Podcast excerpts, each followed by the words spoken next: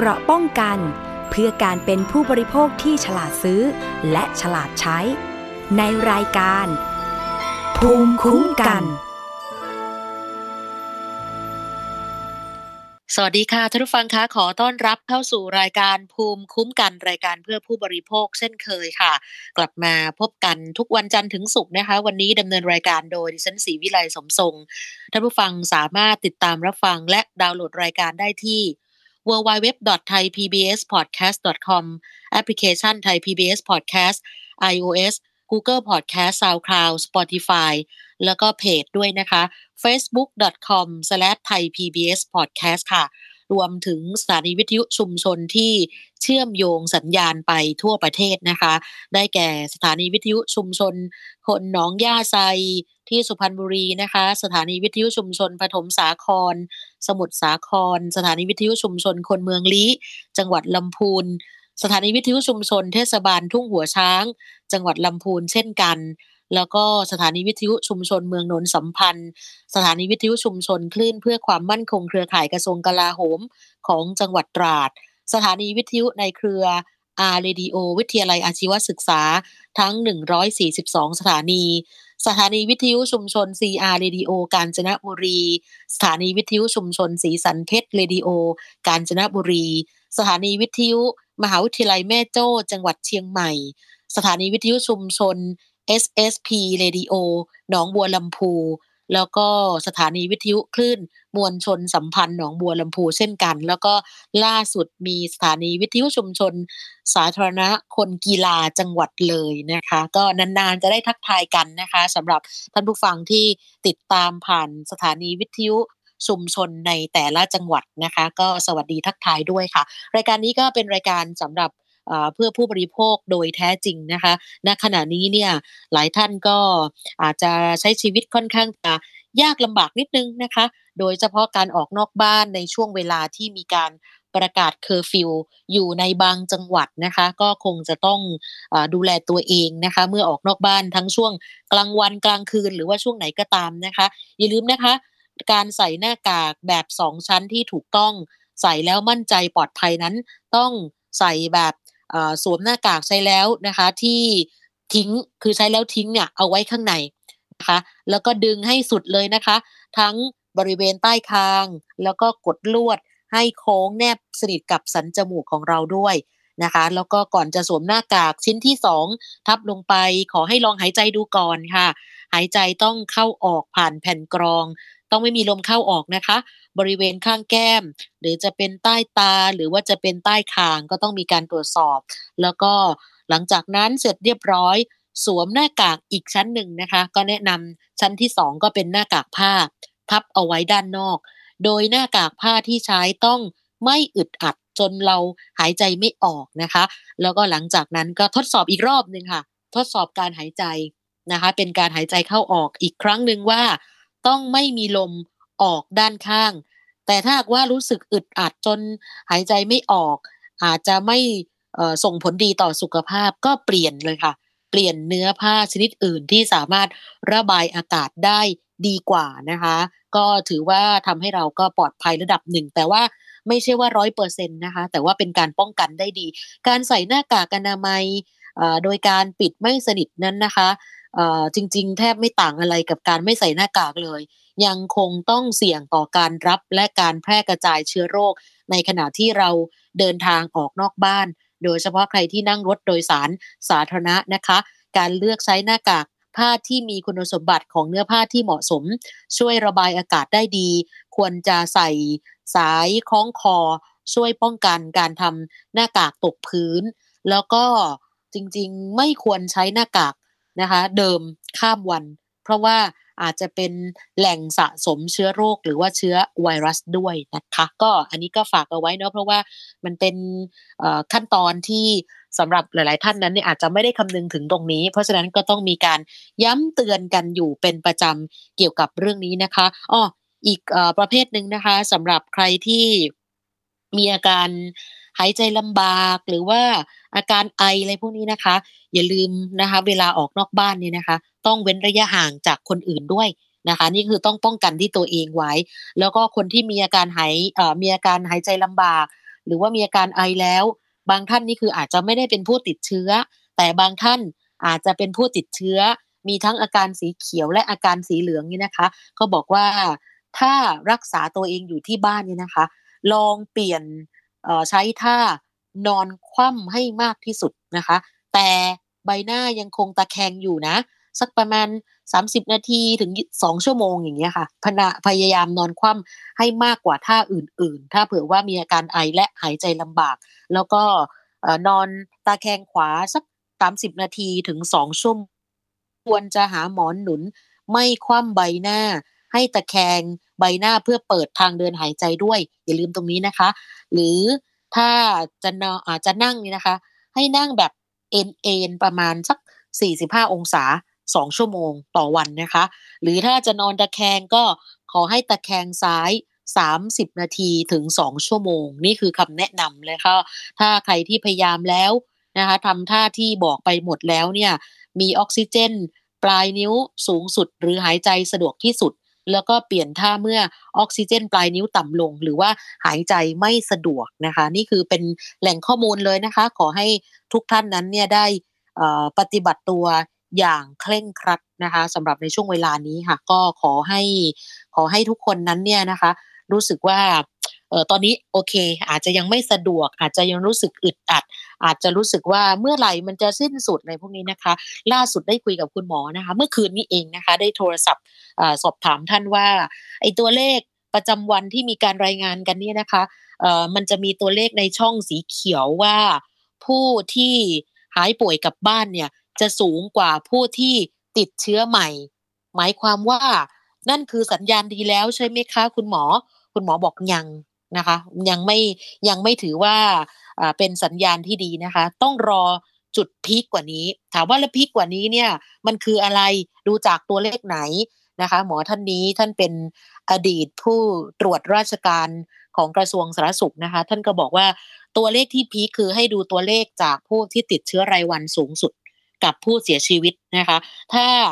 ผู้ติดเชื้อรายวันสูงสุดที่บอกว่าพีคจริงๆเนี่ยน่าจะอยู่ที่ประมาณเท่าไหร่ท่านก็บอกว่าน่าจะอยู่ที่ประมาณ 30,000 กว่าณขณะนี้อยู่ที่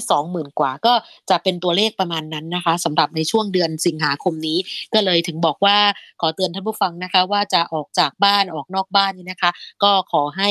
ดูแลตัวเองให้ดีที่สุดเท่าที่จะทำได้นะคะไม่นำเชื้อเข้าสู่คนในบ้านหรือว่าคนในครอบครัวหรือว่าไม่นำเชื้อเข้าสู่ตัวเองถ้าจำเป็นนะเพราะว่าบางท่านก็อาจจะต้องไปออกนอกบ้านไปทำงานไปซื้ออาหารอยู่นะคะอีกเรื่องนึงค่ะวันนี้ที่จะมาคุยกันในรายการก็คือเป็นเรื่องเกี่ยวกับการเตือนภัยอีกแล้วนะคะเป็นมิจฉาชีพที่หลอกจ้างซื้อโทรศัพท์โดยใช้บัตรประชาชนนะคะวิธีการหลอกก็คือคนร้ายเนี่ยจะเปิด Facebook ปลอมแล้วก็ส่งข้อความแชทหรือลิงก์ชักชวนให้ผู้เสียหายนั้นหลงเชื่อซึ่งข้อความที่คนร้ายส่งเนี่ยนะคะมักจะมีเนื้อหาประมาณว่าสวัสดีคุณคือผู้โชคดีได้รับเงิน500บาทถ้าสนใจเพียงแค่นำบัตรประชาชนของคุณมาร่วมรายการแล้วก็คลิกตามด้วยลิงก์ที่เขาส่งมาให้นะคะถ้าผู้เสียหายสนใจคนร้ายก็จะนัดเจอผู้เสียหายให้มาซื้อโทรศัพท์มือถือพร้อมเปิดใช้บริการซิมการ์ดโดยใช้บัตรประชาชนของผู้เสียหายเป็นหลักฐานในการซื้อโทรศัพท์แล้วก็เปิดบริการซิมพอซื้อเสร็จเรียบร้อยแล้วผู้เสียหายจะได้รับเงินค่าจ้าง500บาทแล้วก็ต้องส่งมอบโทรศัพท์มือถือกับซิมการ์ดนั้นให้คนร้ายตามที่ตกลงกันนะคะทีนี้กว่าจะรู้ตัวว่าโดนหลอกก็ตอนที่ได้รับบิลชำระค่าบริการรายเดือนจากค่ายโทรศัพท์มือถือนั่นเองเพราะว่าเมื่อผู้เสียหายยอมใช้บัตรประชาชนซื้อโทรศัพท์และเปิดบริการซิมการ์ดก็เท่ากับว่าเป็นผู้ใช้บริการด้วยตัวเองตามสัญญาเปิดใช้บริการแล้วหากผู้เสียหายไม่ชำระค่าบริการดังกล่าวก็ถือว่าผิดสัญญาแล้วนะคะอาจจะถูกฟ้องร้องแล้วก็ถูกดำเนินคดีจากบริษัทเนี่ยค่ะขอให้ทุกท่านสังเกตนะคะ Facebook ปลอมมีวิธีสังเกตก็คือว่าเขาจะใช้รูปผู้อื่นที่ไม่ใช่รูปตัวเองเป็นรูปโปรไฟล์หากใช้รูปคนที่หน้าตาดีนะคะให้สังเกตยอดไลค์คือถ้าสวยหล่อ จริงยอดไลค์ไม่ควรจะน้อยแล้วไม่มีรูปที่แท็กมาจากเพื่อนเลยอันนี้สังเกตนิดนึงแล้วก็รูปที่อัพลงมักจะเป็นการเปลี่ยนแปลงไปเรื่อยๆนะคะถ้าเป็นรูปผู้หญิงก็มักจะผมสั้นผมยาวไม่ซ้ำกันแม้แต่วันเดียวตัวจริงกับตัวปลอมมักจะแอดกันไว้ต้องสืบหาให้ดีนะคะอย่างที่บอกถ้ากว่าจะรู้ว่าโดนหลอกก็นี่แหละค่ะได้รับบิลชำระค่าบริการรายเดือนไปเรียบร้อยนะคะก็ให้ทุกคนนั้นเนี่ยนะคะอย่าหลงเชื่อนะคะในการหลอกจ้างซื้อโทรศัพท์มือถือโดยใช้บัตรประชาชนของเรานี่เป็นวิธีการหลอกให้เหยื่อหลงเชื่อจนเกิดความเสียหายมาแล้วหลายรายก็อยากจะตื่นนะคะหลายคนก็สนใจเกี่ยวกับเรื่องนี้นะคะกรณีที่ล่าสุดนั้นเนี่ยกลุ่มผู้เสียหายไปร้องเรียนหลังจากโดนโกงในการซื้อของนะคะปัจจุบันนี้มีสินค้าหลายประเภทที่รู้สึกว่ามีคนให้ความสนใจซื้อจนขาดตลาดเลยจริงๆนะคะนั่นก็คือพวกสมุนไพรฟ้าทลายโจรในรายการก่อนหน้านี้นะคะภูมิคุ้มกันของเรามีการนำเสนอเกี่ยวกับคนที่หัวใสค่ะไปเอาบรเพชรมาบดแล้วก็ใส่แคปซูลเอามาขายแล้วก็หลอกผู้บริโภคว่าเป็นฟ้าทลายโจรเพราะว่าฟ้าทลายโจรมันขาดตลาดนะคะต้องมีการนำเข้ามาจากต่างประเทศเลยทีเดียวณขณะนี้นะคะสำหรับวัตถุดิบค่ะล่าสุดนั้นมีหนึ่งในผู้เสียหายนะคะได้มีการไปร้องเรียนที่กระทรวงยุติธรรมแล้วก็ได้เปิดเผยพฤติกรรมของผู้ก่อเหตุนะคะว่ามีการสั่งซื้อของเพื่อจะนำไปบริจาคปรากฏว่าอ้าวเป็นเฟซบุ๊กปลอมเป็นเพจปลอมนะคะคือเขาก็สร้างความน่าเชื่อถือนะคะอาจจะด้วยจำกัดเรื่องต่างๆเดี๋ยวไปคุยกันกับผู้เสียหายดีกว่านะคะเมื่อวานนี้เนี่ยก็เป็นข่าวไปแล้วนะคะเป็นหนึ่งในผู้เสียหายนะคะคุณเอมณีรัตน์อยู่ในสายค่ะสวัสดีค่ะคุณเอสวัสดีค่ะสวัสดีค่ะคุณเอเป็นหนึ่งในผู้เสียหายที่โดนหลอกให้โอนเงินหลังจากที่สั่งซื้อของผ่านเพจ Facebook เพจหนึ่งใช่ไหมคะเล่าให้ฟังนิดนึงสิคะว่าเกิดขึ้นได้ยังไงเมื่อไหร่คะเมื่อวันที่31กรกฎาคมค่ะพอดีว่าคือช่วงนี้อย่างที่แจ้งไปว่าปกติช่วงนี้ของฟ้าทลายโจรจะขาดตลาดปกติหนูจะไปรับที่ยันฮินมาค่ะแล้วทีนี้ช่วงนี้มันของหายากแล้วเราก็ไปเจอทีเพจเนี้ยเหมือนเขามีการยิงแอดขึ้นมาแล้วคือมันจะได้อัตโนมัติมาว่ามีการขายฟ้าทลายโจรของอภัยเจริญและของโรงพยาบาลยันฮีจำกัดคนละกระปุกน้าอย่างเงี้ยค่ะแล้วทีนี้เราก็เลยทักเขาไปว่าสนใจแล้วเขาก็แจ้งมาว่าให้โอนเงินมาทางบัญชีนี้นะคะทางหนูก็เลยมีการเอาชื่อไปเช็คในรายชื่อพวกมิจฉาชีพหรืออะไรเงี้ยค่ะมันก็ขึ้นไม่ขึ้นว่าเขาเป็นมิจฉาชีพแล้วก็มีการทักไปหาคือเพจเนี้ยปกติก่อนหน้านี้เขาขายเสื้อผ้าค่ะแล้วเขาที่สมัครใช่แล้วก็ไปสอบถามลูกค้าเขาที่เคยสั่งซื้อเสื้อผ้าหรืออะไรเงี้ยค่ะว่าได้มีการส่งของจริงไหมเขาก็แจ้งว่ามีการส่งของจริงค่ะเราก็เลยตกลงโอนเงินไปแล้วทีนี้หนูก็เลยสอบถามว่าเนี่ยพี่จะนำไปบริจาคจะมีให้ลิมิตให้พี่เยอะกว่านี้ไหมเขาก็แจ้งว่าที่จะรับกี่กระปุกก็เลยบอกว่า15กระปุกแล้วเขาก็จะทักมาเลยว่าพี่คะมีคนยกเลิก1ลังนะคะของเงินนี้แล้วก็2ลังของอัพไลน์กูเบตินนะคะเขาจะทักมาตลอดเราก็เลยโอนเงินไปแล้วเราทีนี้เขาจะมีนัดส่งของวันที่1สิงหาทีนี้หนูก็เลยทักเขาไปบอกว่าคือถ้าอยู่ในกรุงเทพเดี๋ยวพี่ไปรับเองไม่ต้องส่งให้พี่หรือพี่สะดวกไปรับเขาก็แจ้งพิกัดมาเป็นคอนโด1แถวรัชดาค่ะแล้วเราพอเราไปคือเขานัดไปบ่ายโมงครึ่งเขาทักมาว่าพี่คะพอดีว่าตอนนี้ของยังไม่ได้ขอ5 โมงเย็นได้ไหมหนูจะไปเอาของที่หน้าเย็นฮีคือเหมือนบ้านเดียวค่ะแล้วเราก็รออยู่ที่คอนโดเรียบร้อยแล้วเขาก็คือเลี่ยงตลอดอะค่ะจนเรารู้สึกว่าโอเคเราแปลกแล้วแน่ใช่ค่ะรู้สึกแปลกๆแล้วใช่ไหมว่ามีการบ่ายเบี่ยงหลายรอบหลายครั้งในการพบเจอกันถูกไหมคะใช่ค่ะคุณเอ๋มีการโอนเงินไปทั้งหมดกี่ครั้งมูลค่าความเสียหายเยอะไหมคะในรอบแรกเนี่ยค่ะรอบแรกหนูโอนไป 37,200 ค่ะแล้วรอบที่2เขาทักมาอีกทีนึงว่ามีเงินมีว่าอีก1ลังเนี่ยมันมี120กระปุกมันตกกระปุกละ5 บาทแล้วก็คือหนูก็โอนไปอีก 12,600 บาททั้งหมดของหนู 49,800 บาทค่ะแล้วคือหนูก็ไปรอตรงนั้นก็เลยกดดันเขาก็ทักทั้งโทรทั้งกดดันแต่ว่าเขาไม่เคยรับโทรศัพท์เลยค่ะ แม้กระทั่งโทรไลน์ไปเขาก็ไม่รับแต่เขาจะทักมาว่าหนูยังไม่สะดวกแล้วก็หนูอยู่บ้านพี่สาวอย่างนั้นอย่างนี้แล้วเขาก็อ้างว่าเขาไม่ได้อภัยครูเบสไม่น่าจะได้นะคะพี่เพราะว่าคือพี่สาวตอนแรกให้หนูราคา80แล้วจะเอามาขายราคา120ซึ่งตอนหนูเป็นหมอเขาไม่อยากให้ขายราคาที่เกินกำหนดอะไรอย่างเงี้ยค่ะค่ะแล้วก็หนูก็ไปกดดันเขาก็เหมือนแบบโอนเงินคืนมาให้ 15,000 บาทช่วงบ่ายสามโมงมีโอนคืนด้วยเหรอฮะโอ้มีโอนคืนค่ะมีโอนคืนด้วยนะคะเขาแนบเนียนมาเพราะว่าเขาไม่บล็อกไม่อะไรนะคะแค่ไม่อ่านแล้วก็พอเรามารวมกลุ่มกันเขาก็คือเขาจะเรียนตรงที่ว่าเขามาโพสในเพจว่าลูกค้าที่ยังไม่โอนเงินลบกันหรือเพิ่งโอนเงินนะคะพอดีช่วงนี้ติดปัญหาอะไรอย่างนี้ค่ะเขาจะอ้างไปอ๋อมีกั๊กด้วยบอกว่าอย่าเพิ่งโอนอย่างนี้ใช่ไหมเขาเนียนมากค่ะแล้วก็จะบอกว่าเขาเนียนแล้วก็คือเราก็เลยให้น้องเราอ่ะทักไปสอบถามช่วงที่เกิดเหตุกันนะคะเรารวมกลุ่มกันแล้วว่ามีผู้เสียหายกี่คนแล้วก็ให้น้องเราทักเพจไปถามว่าสนใจท้าทายโจรเขาก็ยังมีการขายต่อเนื่องนะคะเขาไม่ได้หยุดขายยังขายอยู่ก็คือยังหลอกลวงอยู่ทีนี้ทำยังไงถึงได้เจอกับผู้เสียหายหลายๆรายที่มารวมตัวกันหนูรู้สึกว่าจะ300กว่าคนเนี่ยค่ะเรามีการติดต่อสื่อสารกันยังไงถึงเจอผู้เสียหายเจ้าเดียวกันมูลค่าความเสียหายเยอะขนาดนี้นะคะคุณเอคือจะมีผู้เสียหายรายนึงอะค่ะเขาตั้งตุ่มเลยพอมาเห็นว่าไม่ได้ส่งของแล้วทักไปไม่อ่านไม่อะไรเงี้ยค่ะเขาก็เลยตั้งกลุ่มแล้วเขาก็มาทักว่ามาเข้าร่วมกลุ่มกันเลยว่าโดนโกงโดยเพจนี้อะไรเงี้ยค่ะมันก็เลยรวมผู้เสียหายได้เยอะค่ะก็คือเข้าไปดูในกลุ่ม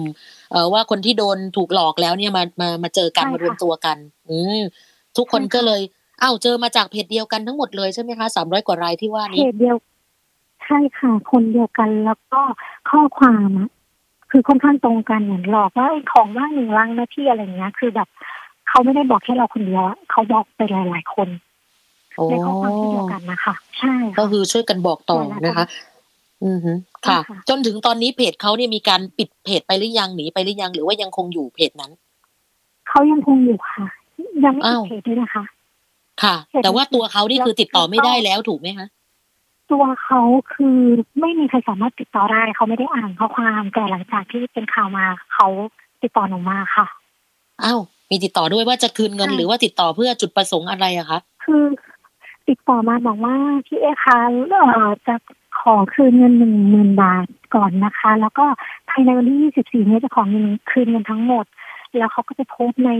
หน้าเพจเขาว่าภายในวันที่24สิงหาเนี้ยจะทยอยคือโอนเงินคืนให้ทั้งหมดเพราะเขาเพิ่งจะเหมือนกับ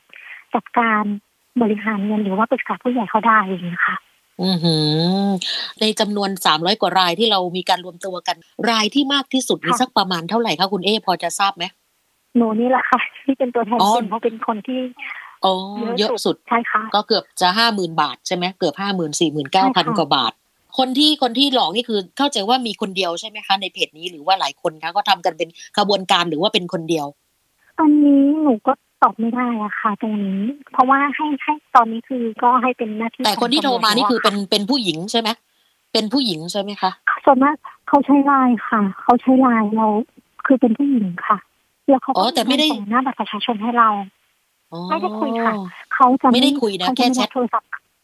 ใช่ค่ะเขาจะไม่เล่นโทรศัพท์ใครค่ะค่ะเขาให้เบอร์มาแต่เราโทรไปทุกคนโทรไปเขาไม่มีการรับโทรศัพท์ค่ะค่ะทีนี้พอรวบรวมนะคะสำหรับกลุ่มที่ถูกให้โอนเงินเนี่ยนะคะปรากฏว่าไม่ได้ของคราวนี้พอเราได้รับสำหรับในส่วนของกลุ่มเนี่ยนะคะเราไปร้องเรียนกับที่กระทรวงยุติธรรมนี่คือไปยังไงมายังไงถึงไปที่นี่อะคะพอดีว่าคือตอนแรกเลยคืออมรินทร์ทีวีคือให้ความสนใจกับเรื่องนี้ก็เลยมาทำข่าวหนูแล้วทางกระทรวงยุติธรรมเขาน่าจะเห็นข่าวอะค่ะแล้วเขาก็ติดต่อมาใช่ค่ะติดต่อมาแล้วก็ให้เข้าพบใช่ค่ะค่ะค่ะก็เลยได้พบคือใช่ค่ะคือตอนนี้หนูคือต้องการเรื่องไปที่สอทค่ะที่เกี่ยวกับคดีโดยตรงเดี๋ยวหนูก็จะไปยื่นหนังสืออีกทีนึงค่ะวันศุกร์นี้วันศุกร์นี้ก็คือมีนัดหมายว่าจะไปที่นู่นค่ะบอทเลยใช่ไหมคะว่าจะไปที่นู่นสอทค่ะไปที่สอทเหรอคะค่ะ ก็คือนัดหมายกันเรียบร้อยแล้วนะคะมีความหวังมากน้อยแค่ไหนว่าเราจะได้รับความเป็นธรรมจากการหลอกลวงลักษณะแบบนี้เพราะว่าปัจจุบันนี้มีเยอะมากไม่ใช่สินค้าเฉพาะประเภทนี้ค่ะคุณเออ๋อหนูคิดว่าหนูจะได้รับความเป็นธรรมนะคะเพราะว่าคือคดีนี้มันผู้เสียหายเยอะมากแล้วหนูว่าคือทางเจ้าหน้าที่เขาไม่ปล่อยแน่นอนแล้วเราก็ไม่ได้ว่าต้องการว่าได้เงินคืนแล้วเราจะจบเรื่องเพราะว่าเราไม่อยากให้เป็นกรณีตัวอย่างที่ว่าคุณจะสามารถไปหลอกลวงคนอื่นต่อได้อีกหรือว่าก่อนหน้านี้เขาอาจจะไปหลอกลวงคนอื่นมาก่อนแล้วมาหลอกลวงเราหรือเปล่าเราก็ไม่ทราบมันก็ต้องสืบไปในเรื่องอีกทีนึงค่ะนะคะคือยังมีอีกเยอะมากอ่ะสำหรับคนที่มีอาชีพมิจฉาชีพแบบนี้นะคะหลอกขายของแต่ไม่มีของแล้วก็คือจริงๆแล้วก็อาจจะมีตัวตนนะที่เขาส่งบัตรประชาชนมาให้คุณเอเห็นเนี่ยคือเป็นบัตรประชาชนของเขาจริงไหมไม่ทราบหรือยังไงคะเราตรวจพิสูจน์ได้ไหมคือตอนนี้คือหนูแจ้งให้ทางเจ้าหน้าที่เขาพิสูจน์อีกทีนึงแต่สำหรับหนูก็ค่อนข้างมั่นใจว่าเป็นเขานะคะน่าจะเป็นตัวเขาจริงๆใช่ค่ะถ้าเป็นตัวเขาจริงๆคือเขาแค่เด็กแค่อายุ22ปีเองนะคะซึ่งถ้าเป็นเขาจริงๆทำการนี้ได้นี่คือแบบไม่ธรรมดานะคะ22ไม่ธรรมดา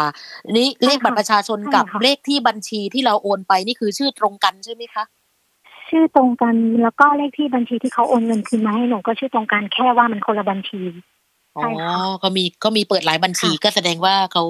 ขามีอาชีพแบบนี้หรือว่าเขาอาจจะขายของจริงก็ได้แต่ว่าเป็นมิจฉาชีพไปด้วยในตัวอย่างนี้เราก็เดาไม่ถูกถูกไหมคะใช่ค่ะเราก็ไม่อยากจะปักปำต้องรอให้เจ้าหน้าที่ท่านสืบก่อนนะคะค่ะนี่เป็นตัวอย่างผู้บริโภคแบบดีมากเนาะจริงๆแล้วเนี่ย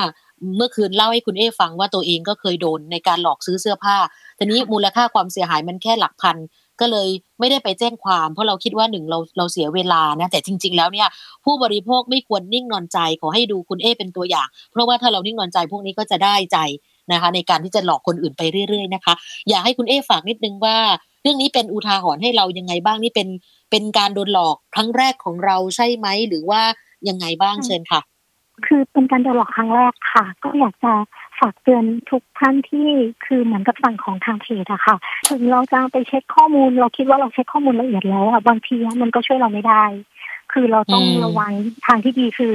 เราไปหาซื้อจุดที่คือเรามั่นใจแล้วชัวร์ว่าคือของเขาเนี่ยเราจะไม่โดนหลอกดีกว่าค่ะค่ะคือต้องให้ชัวร์ก่อนคือหนูอยากจะใช่ค่ะแล้วจะฝากเตือนนะคะผู้ที่กระทำการที่จะโกงบนความทุกข์ของคนอื่นนะตอนนี้คือส่วนมากคนที่ซื้อฟ้าทลายโจรในกลุ่มนี้เขาจะมีการติดโควิดพ่อเขาติดโควิดซึ่งเขาจะต้องซื้อไปรักษาตัวเขาเองอะค่ะแล้วคุณมาทำอย่างนี้คือมันทำบนความเป็นความตายของคนอื่นนะคะคือเราไม่ปล่อยแน่นอนค่ะใช่ค่ะคือเขาป่วยอยู่แล้วเขาก็ทุกข์แสนสาหัสใช่ไหมเขาไปหาซื้อยาเพื่อจะมารักษาตัวเองแล้วก็คนในครอบครัวแต่ว่ามาทำแบบนี้เนี่ยโอ้คิดได้ยังไงนะคะคือถ้าเป็นตัวจริงที่คุณเอบอกอายุแค่20กว่าเนี่ยแสดงว่าคุณไม่ธรรมดาที่จะหลอกคนอื่นได้มูลค่าความเสียหายนี่คือเขาบอกว่าครึ่งล้านเลยเหรอคะคุณเอคือมันคือตอนนี้คือเราเข้ากันนะคะคือประมาณ 300,000 ถึง 500,000 บาทเลยค่ะราคาประมาณนี้แต่เราไม่รู้ว่ายังมีการไปหลอกลวงจากกลุ่มอื่นมาอีกหรือเปล่าใช่ไหมที่เรารวบรวมได้ก็คือมีประมาณนี้นะคะใช่ค่ะค่ะเนาะก็ขอให้คุณเอได้เงินคืนเร็วๆแล้วก็ขอให้เรียกก็จับได้เลยนะคะสำหรับมิจฉาชีพเหล่านี้นะคะไม่ควรปล่อยให้แบบลอยนวลแล้วก็ไม่ควรปล่อยที่จะให้แบบมาทำร้ายหรือว่ามาหลอกลวงคนอื่นอีกนะคะขอบคุณคุณเอมากเลยที่มาเปิดเผยเรื่องนี้แล้วก็เหมือนกับว่าเป็นแกนนำเลยก็ว่าได้เนาะในการที่จะเรียกร้องความเสียหายครั้งนี้นะคะในการโดนหลอกลวงหรือว่าโดนโกงนั่นเองนะคะคุณเอมีอะไรจะพูดเตือนไหมคะเชิญค่ะก็อยากฝากเตือนทุกคนตามที่แจ้งไปเลยค่ะว่าคือเราไม่ควรที่จะไปสั่งของตามเพจโดยที่เราโอนเงินไปก่อนหรือว่าคือถ้าเราอยากจะซื้อของโดยที่มันจะเป็นของจริงหรือของปลอมอะไรเงี้ยค่ะเราต้องไปในจุดที่คือยืนยันได้ว่าที่ตรงนี้ค่ะคืออย่างของเราไปซื้อยาหรืออะไรเงี้ยค่ะเราไปซื้อที่ร้านที่สัตว์หรือว่าโรงพยาบาลดีกว่าค่ะเพราะว่าสั่งเราตอนนี้มันเป็นอุทาหรณ์ได้เลยว่าถึงเราจะเช็คยังไงเราก็ยังโดนหลอกเลยค่ะแล้วก็ควรจะไปที่เขาแบบค่อนข้างแบบมั่นใจเลยว่ามันเป็นของจริงมันเป็นที่เขาจะได้ไม่โดนเราไม่ได้โดนหลอกหรืออะไรอย่างเงี้ยค่ะคืออยากฝากเตือนด้วยค่ะทุกคนค่ะ ได้ค่ะได้ค่ะขอบคุณมากค่ะคุณเอค่ะขอบพระคุณมากนะคะสวัสดีค่ะสวัสดีค่ะคุณเอมณีรัตน์นะคะเป็นหนึ่งในผู้เสียหายนะคะที่ไปซื้อนะคะเป็นสินค้าคือฟ้าทลายโจรนะคะจริงๆแล้วเธอตั้งใจจะซื้อสมุนไพรตัวนี้เนี่ยเพื่อนำไปใช้ด้วยแล้วก็บริจาคส่วนหนึ่งด้วยนะคะในการช่วยเหลือรักษาผู้ป่วยนะคะก็ไปเจอFacebook ที่เขาขายเสื้อผ้านะคะชื่อว่าขายเสื้อผ้าปีกส่งถูกมากบายพลอยก็เขาเปิดให้จองก่อนตอนแรกนะคะเปิดให้จองสั่งซื้อสมุนไพรฟ้าทลายโจรตั้งแต่เดือนกรกฎาคมในราคากระปุกละ80บาทแล้วก็เขาจะบอกว่าจำกัดจำนวนการซื้อคนละไม่เกิน3กระปุกนะคะทีนี้คุณเอก็สอบถามกับลูกค้าที่เคยซื้อเสื้อผ้ากับเพจนี้ปรากฏว่าก็น่าเชื่อถือดีนะก็เลยติดต่อสั่งซื้อไปก่อนตอนแรกนะคะไม่มากค่ะต่อมาทางเพจก็ทักข้อความส่วนตัวแจ้งมาว่าสั่งซื้อเพิ่มได้อีกนะคะก็เลยคิดว่าดีก็เลยซื้อไปทั้งหมด360กระปุกมูลค่าเกือบ 50,000 บาทนะคะ 49,800 บาทแล้วก็โอนเงินเข้าบัญชีเจ้าของเพจเป็นที่เรียบร้อยนะคะเป็นผู้หญิงอายุแค่20กว่าเท่านั้นเองทีนี้พอถึงเวลากำหนดส่งของที่คุณเอเล่าให้ฟังนะคะก็ปรากฏว่านัดหมายกันบอกว่าไม่ต้องส่งเดี๋ยวจะมารับเองเพราะว่าอยู่ไม่ไกลอ้าวถูกบ่ายเบี่ยงไม่ส่งสินค้าซะอย่างนั้นทีนี้พอทวงถามคราวนี้ไม่ตอบแล้วแต่เธอยังไปเปิดขายสินค้ากับคนอื่นอยู่ทั้งที่ทราบว่ามีผู้เสียหายบางรายเนี่ยโอนเงินไปแล้วก็ไม่ได้สินค้าตามกำหนดเหมือนกันนะคะทวงถามสินค้าก็หลายครั้งทำให้เจ้าของนะคะเพจทำเป็นไม่พอใจแล้วก็บล็อกผู้เสียหายบางรายไปก็เลยเกิดการรวมกลุ่มกันนะคะตั้งกลุ่มไลน์ขึ้นมาเพื่อไม่ต้องการให้เจ้าของเพจคนนี้ไปหลอกลวงคนอื่นอีกแล้วนะคะเมื่อวานล่าสุดนั้นทางคุณเอมณีรัตน์นะคะพร้อมกับเพื่อนๆนี่นะคะก็ไปที่กระทรวงยุติธรรมนะคะก็ไปเจอทางเลขานุการของรัฐมนตรีว่าการกระทรวงยุติธรรมนะคะก็มารับเรื่องนี้ค่ะแล้วก็บอกว่าขณะนี้เนี่ยตลาดผู้บริโภคมีความต้องการสินค้าประเภทนี้เยอะมากนะคะฟ้าทลายโจรเนี่ยสูงมากจริงๆเพราะฉะนั้นก็เลยทำให้มีคนพยายามจะฉวยโอกาสเอาฟ้าทลายโจรมาหลอกขายให้ประชาชนนะมีทั้งฟ้าทลายโจรปลอมมีทั้งหลอกขายแล้วไม่มีของจริงก็มีตอนนี้คือมี3ลักษณะนะคะคุณเอก็คือซื้อแล้วไม่ได้ของอันนี้คือคุณเอเจอส่วนบางรายที่เจอก็คือฟ้าทลายโจรปลอมเอาสมุนไพรที่มีลักษณะใกล้เคียงกันนะที่แบบขมๆเหมือนกันนะคะที่จับได้ไปเมื่อสัปดาห์ที่แล้วโน่นเนี่ยนะคะมีบอระเพ็ดนะคะที่บดแล้วก็มาใส่ฟ้าทลายโจรในแคปซูลแล้วก็ล่าสุดว่ามีสะเดาด้วยนะสะเดานะคะก็เอามาใส่แทนในแคปซูลแล้วก็มีอีกประเภทหนึ่งก็คือเอาฟ้าทลายโจรผสมของแท้และของปลอมเข้าไปด้วยกันซึ่งผู้กระทำความผิดเนี่ยอาจจะเข้าข่ายความผิดฐานช่อโกงประชาชนได้แล้วก็มีผิดพรบคอมพิวเตอร์ค่ะเพราะว่าส่วนใหญ่เป็นการโฆษณาผ่านสื่อโซเชียลแล้วก็มีพรบสมุนไพรอีกตัวหนึ่งนะคะกฎหมายฉบับนี้เนื่องจากว่ามันเป็นสมุนไพรปลอมแล้วก็ที่ร้ายแรงไปกว่านั้นเนี่ยอาจจะเป็นการประมาททำให้ผู้อื่นถึงแก่ความตายได้เพราะว่าอะไรเพราะว่าเมื่อสักครู่คุณเอมณีรัตน์ก็พูดบอกว่าโอ้ใจร้ายมากอ่ะคือคนซื้อบางคนนี่เป็นผู้ป่วยแล้วนะคะเป็นผู้ป่วยที่มีอาการสีเขียวสีเหลืองแล้วทีนี้เขาซื้อเพื่อจะไปรักษาตัวเองเพราะฉะนั้นเนี่ยกว่าเขาจะรอสินค้าเนี่ยทำให้เขาขาดโอกาสในการรักษาเพราะนั้นเนี่ยเป็นการประมาททำให้ผู้อื่นถึงแก่ความตายเพราะว่าผู้ป่วยบางคนที่ซื้อของปลอมไปนะอันนี้กรณีที่ได้ของนะแล้วไปเข้าใจว่าตัวเองเนี่ยได้รับยาเรียบร้อยกินยาแล้วสุดท้ายแล้วอาจจะป่วยมากกว่าเดิมหรือถึงขั้นเสียชีวิตได้นะคะขณะนี้ทาง DSI นะคะกรมสอบสวนคดีพิเศษนั้นเห็นบอกว่าทราบตัวผู้กระทำความผิดรายนี้แล้วนะคะเหมือนที่คุณเอแจ้งเมื่อสักครู่ล่ะค่ะเห็นบอกว่าอายุประมาณ22ปีเดี๋ยวจะมีการเรียกมาให้ปากคำนะคะก็แนะนำค่ะว่าขออย่าให้ท่านผู้ฟังนะคะประชาชนผู้บริโภคทั้งหลายอย่าไปซื้อยาฟ้าทลายโจรผ่านเว็บไซต์หรือตามเพจทั่วไปที่มีราคาถูกกว่าปกตินะคะต้องฝากเตือนเลยนะคะสำหรับผู้บริโภคทุกท่านใครก็ตามที่มีความต้องการฟ้าทลายโจรหรือยาอื่นๆช่วงนี้นะคะควรจะโทรสอบถามอย.ก่อน นะคะควรถามอย.ก่อนว่าเนี่ยของยี่ห้อนี้ซื้อได้ไหมยังไงนะคะแล้วก็มิจฉาชีพเหมือนกันนะคะขอเตือนนะคนที่คิดจะกระทำความผิดลักษณะแบบนี้นะคะอันนี้ต้องถูกดำเนินคดีแบบเข้มข้นแล้วก็คุณจะไม่มีที่ยืนในสังคมต่อไปนะคะตอนนี้เนี่ยเห็นบอกว่าทาง DSI นั้นเตรียมจะทำการยึดทรัพย์ถ้าหากพบว่ามีการหลอกลวงประชาชนนี่คือจำนวนผู้เสียหายรายเดียวกับคุณเอมณีรัตน์ที่เจอนะคะประมาณ380กว่ารายที่โดนหลอกนะคะแม้กระทั่งการหลอกเรียกเก็บเงินฉีดวัคซีนก็เหมือนกันนะคะถือว่ามีความผิดตามกฎหมายร้ายแรงด้วยนะคะเพราะตอนนี้เนี่ยหน่วยงานนะคะไม่ว่าจะเป็นกระทรวงยุติธรรม DSI นะคะหรือว่าหน่วยงานอื่นๆที่เกี่ยวข้องนี่นะคะก็คงจะต้องเอาผิดแล้วนะสำหรับคนที่กระทำการแบบนี้นะคะอย่าทำเลยค่ะในบรรยากาศแบบนี้เนี่ย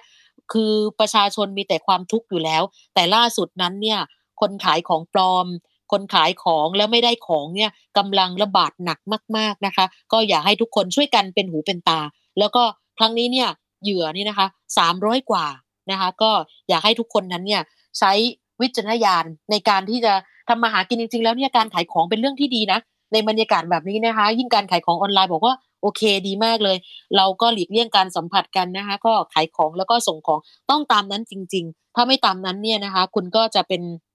ฝ่ายที่กระทำความผิดแล้วก็บาปกรรมเลยนะคะเนี่ยอย่างที่บอกไปเมื่อสักครู่นะคะว่าเป็นผู้กระทำความผิดเนี่ยอาจจะเข้าข่ายความผิดหลายฐานความผิดด้วยนะคะแล้วจำนวนของผู้เสียหายเนี่ยหลักหลายร้อยแบบนี้คุณคูณเข้าไปเถอะว่าคุณจะต้องติดคุกกี่ปีแล้วก็โดนยึดทรัพย์หมดเนื้อหมดตัวนะคะนี่ก็ฝากท่านผู้ฟังด้วยค่ะช่วยเป็นหูเป็นตาถ้าไม่มั่นใจในการซื้อของผ่านเพจผ่าน Facebook นะคะก็สามารถโทรไปที่อย.ได้หรือว่าโทรไปหาตำรวจก่อนก็ได้นะคะแล้วก็เตือนคนอื่นด้วยนะคะว่าถ้าเจออะไรแบบนี้ไม่ควรจะนิ่งนอนใจเลยนะคะเราจะพักกันสักครู่ค่ะเดี๋ยวกลับมาช่วงหน้ากันต่อกับรายการภูมิคุ้มกันค่ะเกราะป้องกันเพื่อการเป็นผู้บริโภคที่ฉลาดซื้อและฉลาดใช้ในรายการภูมิคุ้มกัน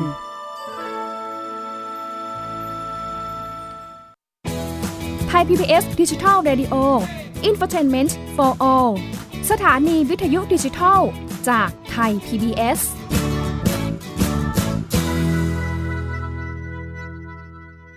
แค่ฟังความคิดก็ดังขึ้นเต็มอิ่มทั้งความรู้และความสนุกกับไทย PBS Podcast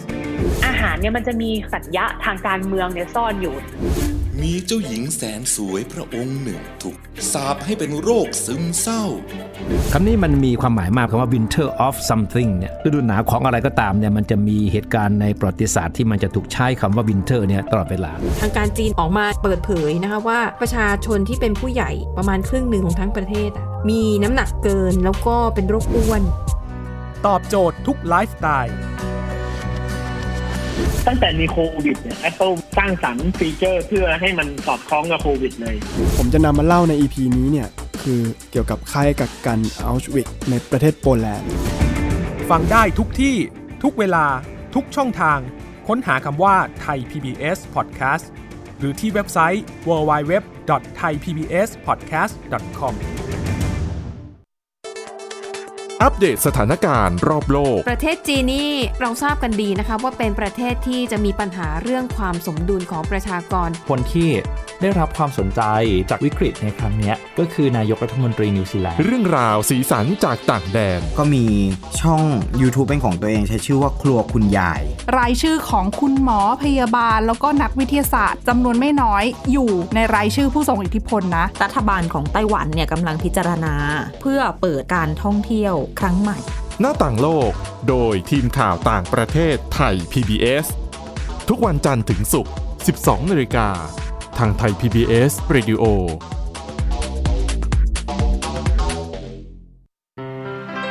เกราะป้องกันเพื่อการเป็นผู้บริโภคที่ฉลาดซื้อและฉลาดใช้ในรายการภูมิคุ้มกันกลับมาอีกช่วงหนึ่งของรายการภูมิคุ้มกันนะคะมาดูกรณีที่ทางกระทรวงการคลังนะคะมีการเปิดเผยว่าตั้งแต่วันที่11สิงหาคมที่ผ่านมานะคะวงเงินคุ้มครองเงินฝากที่สถาบัน คุ้มครองเงินฝากจะให้ความคุ้มครองจะกลับเข้าสู่ระดับ1ล้านบาทต่อ1รายผู้ฝากต่อ1สถาบันการเงินหรือว่า1ธนาคารซึ่งเป็นวงเงินการคุ้มครองเงินฝากที่ได้กำหนดเอาไว้ในมาตรา53แห่งพระราชบัญญัติสถาบันคุ้มครองเงินฝากปีพุทธศักราช2551และแก้ไขเพิ่มเติมโดยวงเงินคุ้มครองเงินฝากดังกล่าวนั้นสามารถคุ้มครองกลุ่มผู้ฝากเงินรายย่อยซึ่งเป็นกลุ่มผู้ฝากเงินส่วนใหญ่ของประเทศได้อย่างครอบคลุมถึงกว่าร้อยละ98จากผู้ฝากเงินทั้งหมดของระบบสถาบันการเงินค่ะซึ่งพบว่าสัดส่วนของจำนวนผู้ฝากเงินที่ได้รับความคุ้มครองเต็มจำนวนตามวงเงินที่กฎหมายกำหนดของประเทศไทยนั้นเนี่ยมีความใกล้เคียงกับค่าเฉลี่ยสัดส่วนจำนวนผู้ฝากที่ได้รับความคุ้มครองเต็มจำนวนตามกฎหมายของประเทศต่างๆนะคะทั้งนี้การกำหนดวงเงินความคุ้มครองเงินฝากของประเทศไทยของเรานี่นะคะเป็นไปตามหลักการสำคัญของระบบการคุ้มครองเงินฝากที่มีประสิทธิผลซึ่งถือว่าเป็นหลักสากลโดยครอบคลุมกลุ่มผู้ฝากเงินรายย่อยซึ่งเป็นกลุ่มผู้ฝากเงินส่วนใหญ่ของประเทศและส่งเสริมการสร้างวินัยทางการเงินให้แก่ระบบการเงินทั้งระบบทั้งในส่วนของผู้ฝากเงินก็จะเกิดความตระหนักในการบริหารจัดการความเสี่ยงและในส่วนสถาบันการเงินที่จะต้องบริหารจัดการดำเนินกิจการให้มีประสิทธิภาพปัจจุบันนี้สถาบันการเงินในประเทศไทยยังคงมีความเข้มแข็งและมีเสถียรภาพทั้งในส่วนของระดับเงินกองทุนต่อสินทรัพย์เสี่ยงอยู่ที่ระดับ120ซึ่ง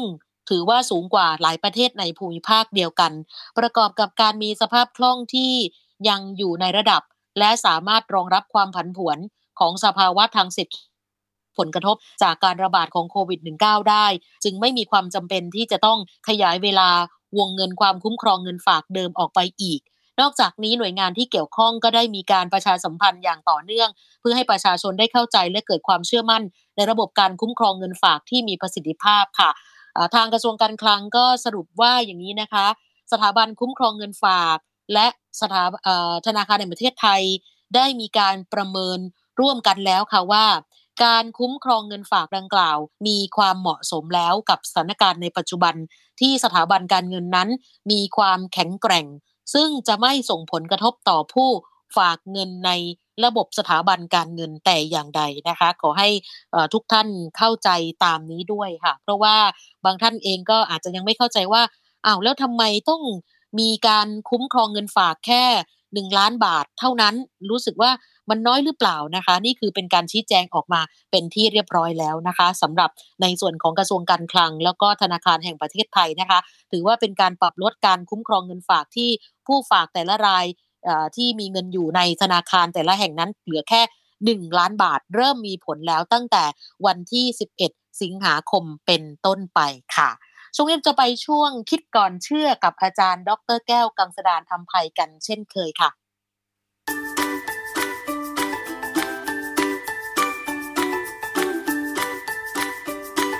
ช่วงคิดก่อนเชื่อ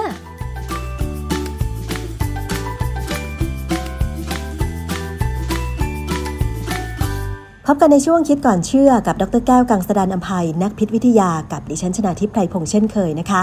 วันนี้มาพูดถึงเรื่องของกลิ่นตัวกันอีกสักครั้งหนึ่งค่ะคุณผู้ฟังคนเราเนี่ยมีกลิ่นเฉพาะตัวนะคะแล้วก็มีหลายปัจจัยที่ทำให้กลิ่นตัวของเรานั้นเปลี่ยนแปลงไปหรือว่ามีความแตกต่างกันนะคะอย่างเช่นอาหารการกินเพศวัยแล้วก็รวมไปถึงยาแล้วก็วัคซีนที่เราได้รับด้วยนะคะแต่คุณผู้ฟังคะเคยสังเกตไหมคะว่าปู่ย่าตายายที่อยู่ในบ้านเนี่ยนะคะท่านมีกลิ่นตัวที่แปลกไปจากเดิมหรือเปล่าวันนี้เราจะมาฟังนะคะว่าทำไมเมื่อเรามีอายุมากขึ้นหรืออยู่ในวัยชราแล้วเนี่ยกลิ่นตัวของเราจึงเปลี่ยนไปอาจารย์คะทำไมเมื่อเราอยู่ในวัยชรากลายเป็นปู่ย่าตายายเนี่ยนะคะเราถึงมีกลิ่นที่เปลี่ยนแปลงไปคะวันนี้เราจะมาคุยกันเรื่องเกี่ยวกับกลิ่นตัวของคนในวัยที่เรียกว่าวัยชราซึ่งมันมีลักษณะว่าคนที่เป็นปู่ย่าตายายหรืออาจจะแค่ลุงป้าก็ได้มีกลิ่นตัวที่ต่างออกไปจากเดิมนะฮะคำถามคือทำไมลุงป้าน้าอาหรือขยับขึ้นไปถึงเป็นปู่ย่าตายายจึงมีกลิ่นตัวที่เฉพาะคนแก่มีกลิ่นตัวเฉพาะไป เป็นปรากฏการณ์จริงองค์ประกอบทางเคมีของโมเลกุลที่สร้างกลิ่นตัวเริ่มมีการเปลี่ยนแปลงไปเมื่อเรามีอายุมากขึ้นค่ะแล้วมันมีงานวิจัยอะไรบ้างคะที่ระบุว่าคนสูงอายุมีสารเคมีในเหงื่อที่ต่างออกไปจากเมื่อยังหนุ่มสาวนะคะงานวิจัยที่ระบุว่าคนสูงอายุมีสารเคมีในเหงื่อต่างออกไปจากเมื่อยังหนุ่มสาวเหตุผลในการอยู่รอดในสังคมน่าจะเป็นปัจจัยก่อให้มีการวิวัฒนาการทางสรีรวิทยาที่ก่อให้กลิ่นตัวเปลี่ยนไปตามวัยอันนี้เป็นหลักการหนึ่งที่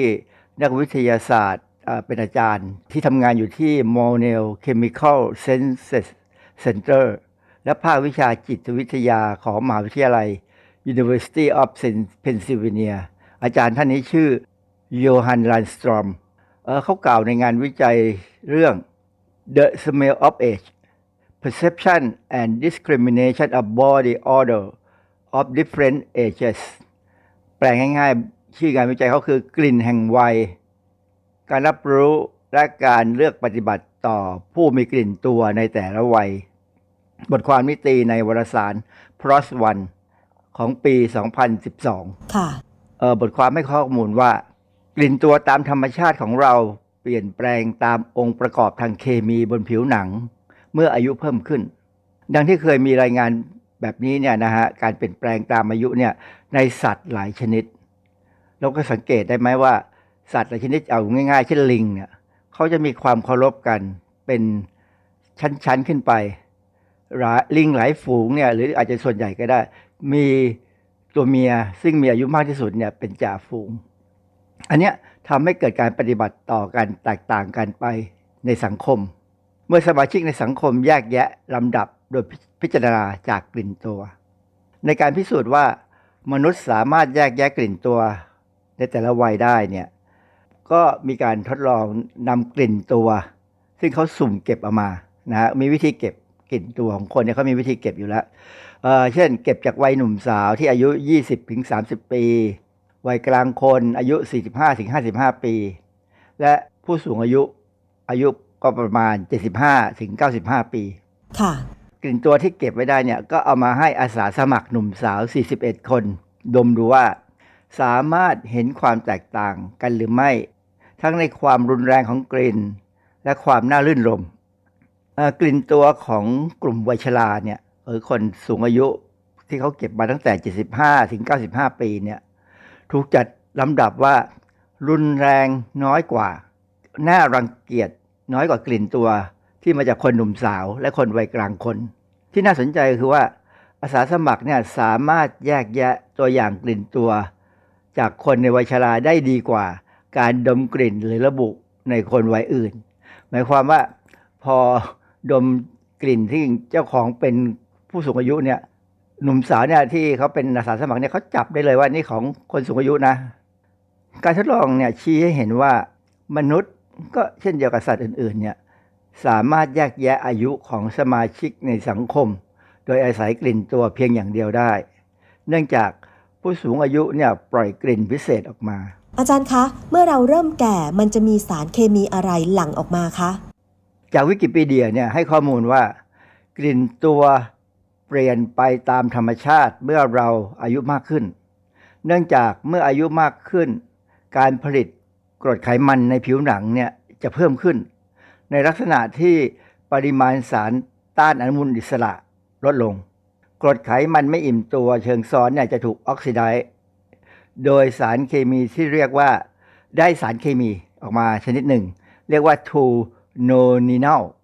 ชื่อของสารเคมีที่ลงท้ายคำว่าเน่าเนี่ยสารตัวนี้เขาสะกด2 N O N E N A L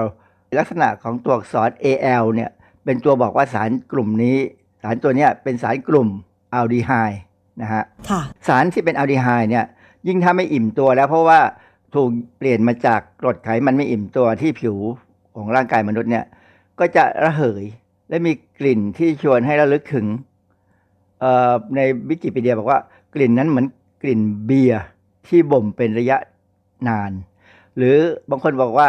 มีกลิ่นคล้ายบัควีทเนี่ยเป็นธัญพืชที่มีคุณค่าทางโภชนาการสูงนะฮะมี การบริโภคในหลายส่วนของโลกบ้านเราก็มีขายงานวิจัยที่เกี่ยวกับ True Nonlinear ที่น่าสนใจ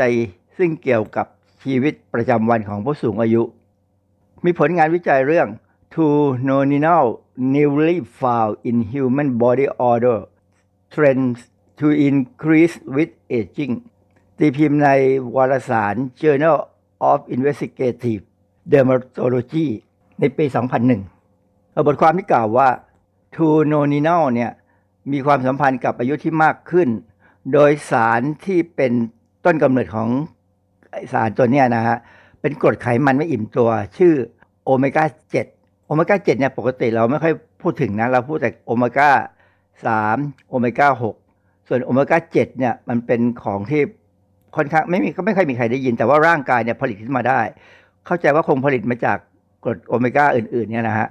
ซึ่งอยู่บนผิวหนังที่มีการสร้างเพิ่มขึ้นในทั้งหญิงและชายที่อายุผ่าน40ปีไปแล้วโดยเฉพาะในสตรีวัยหลังหมดประจำเดือนเนี่ยจะเริ่มมีมากขึ้นอันนี้อาจจะเป็นสาเหตุหนึ่งนะที่ผู้ชายบางคนเนี่ยอ้างว่าภรรยาเนี่ยแก่แล้วซึ่งเพราะว่าพอหมดประจำเดือนไปแล้วก็เริ่มมีกลิ่นแบบนี้ออกมาก็เลยบอกว่าภรรยาเนี่ยแก่แล้วโดยปกติแล้วสารเคมีในกลุ่มอัลดีไฮด์เนี่ยถ้ามีจำนวนอะตอมน้อยๆเช่นประมาณ5อะตอมก็จะละลายน้ำได้แต่ว่าทูโนนินอลเนี่ย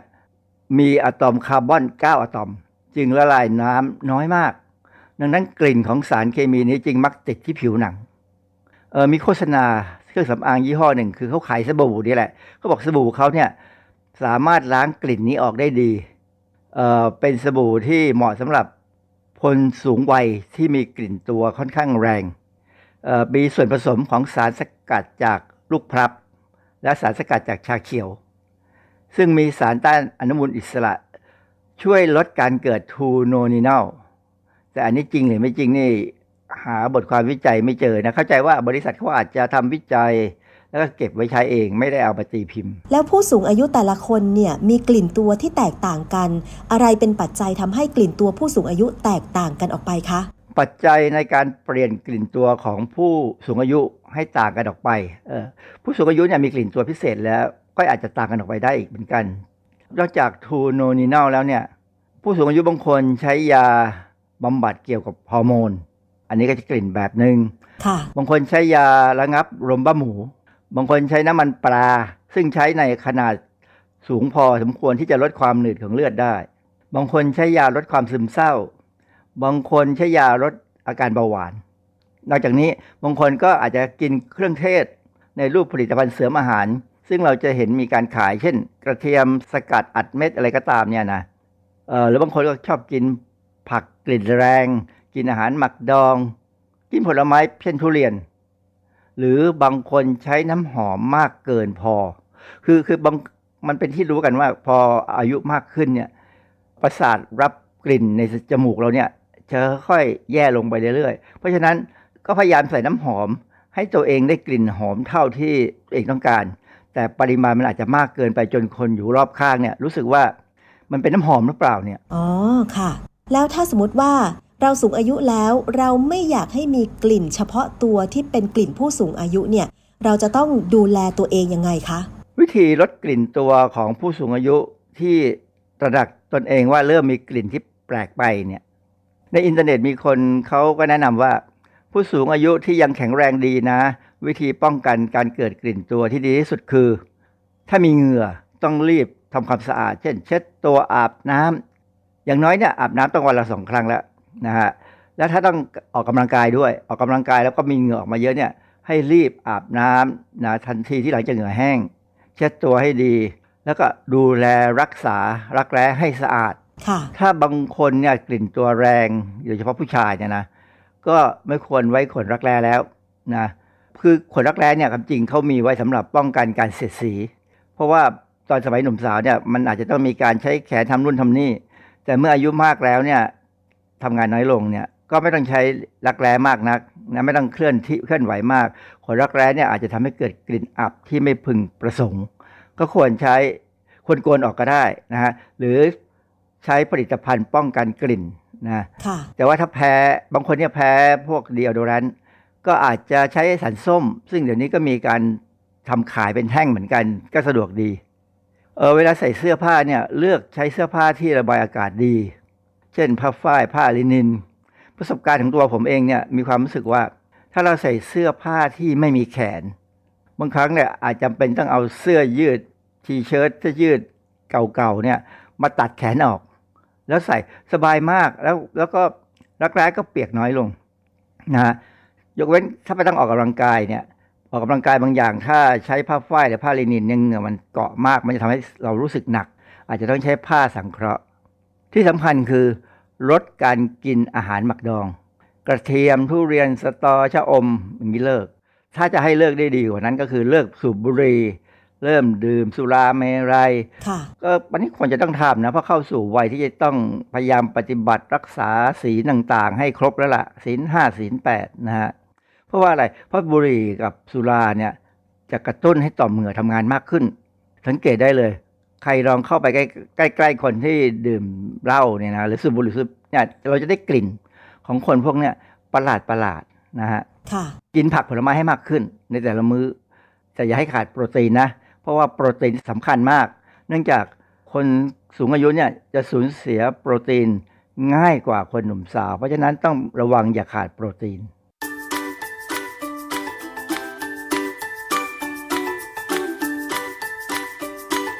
ช่วงคิดก่อนเชื่อ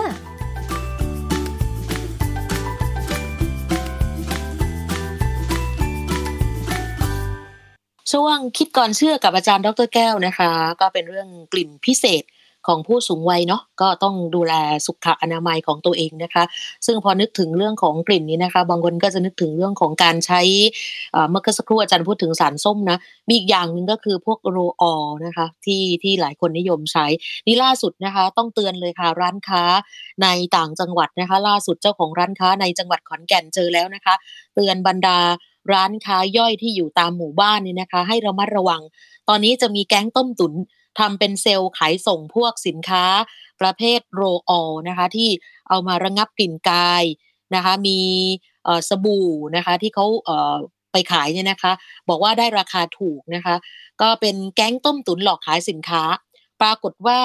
ราคานั้นเนี่ยที่จ่ายไปเป็นหลักหมื่นแต่ว่าพอเปิดลังจริงๆแล้วเนี่ยนะคะได้แค่หลักพันเท่านั้นเองนะคะภาพกล้องวงจรปิดของเจ้าของร้านแห่งหนึ่งนะคะอยู่ที่บ้านนนทันตำบลโนนสมบูรณ์อำเภอ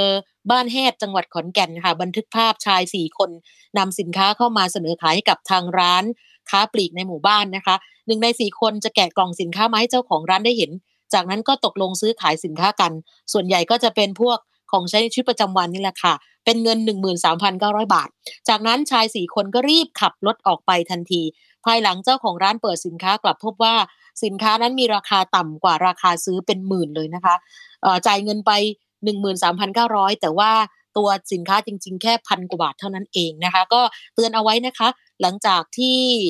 เจ้าของร้านเองชะล่าใจนะคะส่วนใหญ่ก็เป็นสินค้าเครื่องใช้สบู่ครีมอาบน้ำโรออลนะคะระงับกลิ่นกายผงซักฟอกเนี่ยค่ะมาเสนอแล้วก็หลังจากนั้นเนี่ยนะคะพอรับสินค้าปุ๊บเขาก็ไปเลยแล้วก็พอมาตรวจสอบดูปรากฏว่าสินค้าที่ได้มาเนี่ยมันไม่ได้มีสินค้าตามนั้นที่มีการระบุเอาไว้นะคะแล้วก็มูลค่านั้นเนี่ยดูแล้วไม่น่าจะเกิน 3,000 แต่ว่าต้องเสียเงินไปเกือบ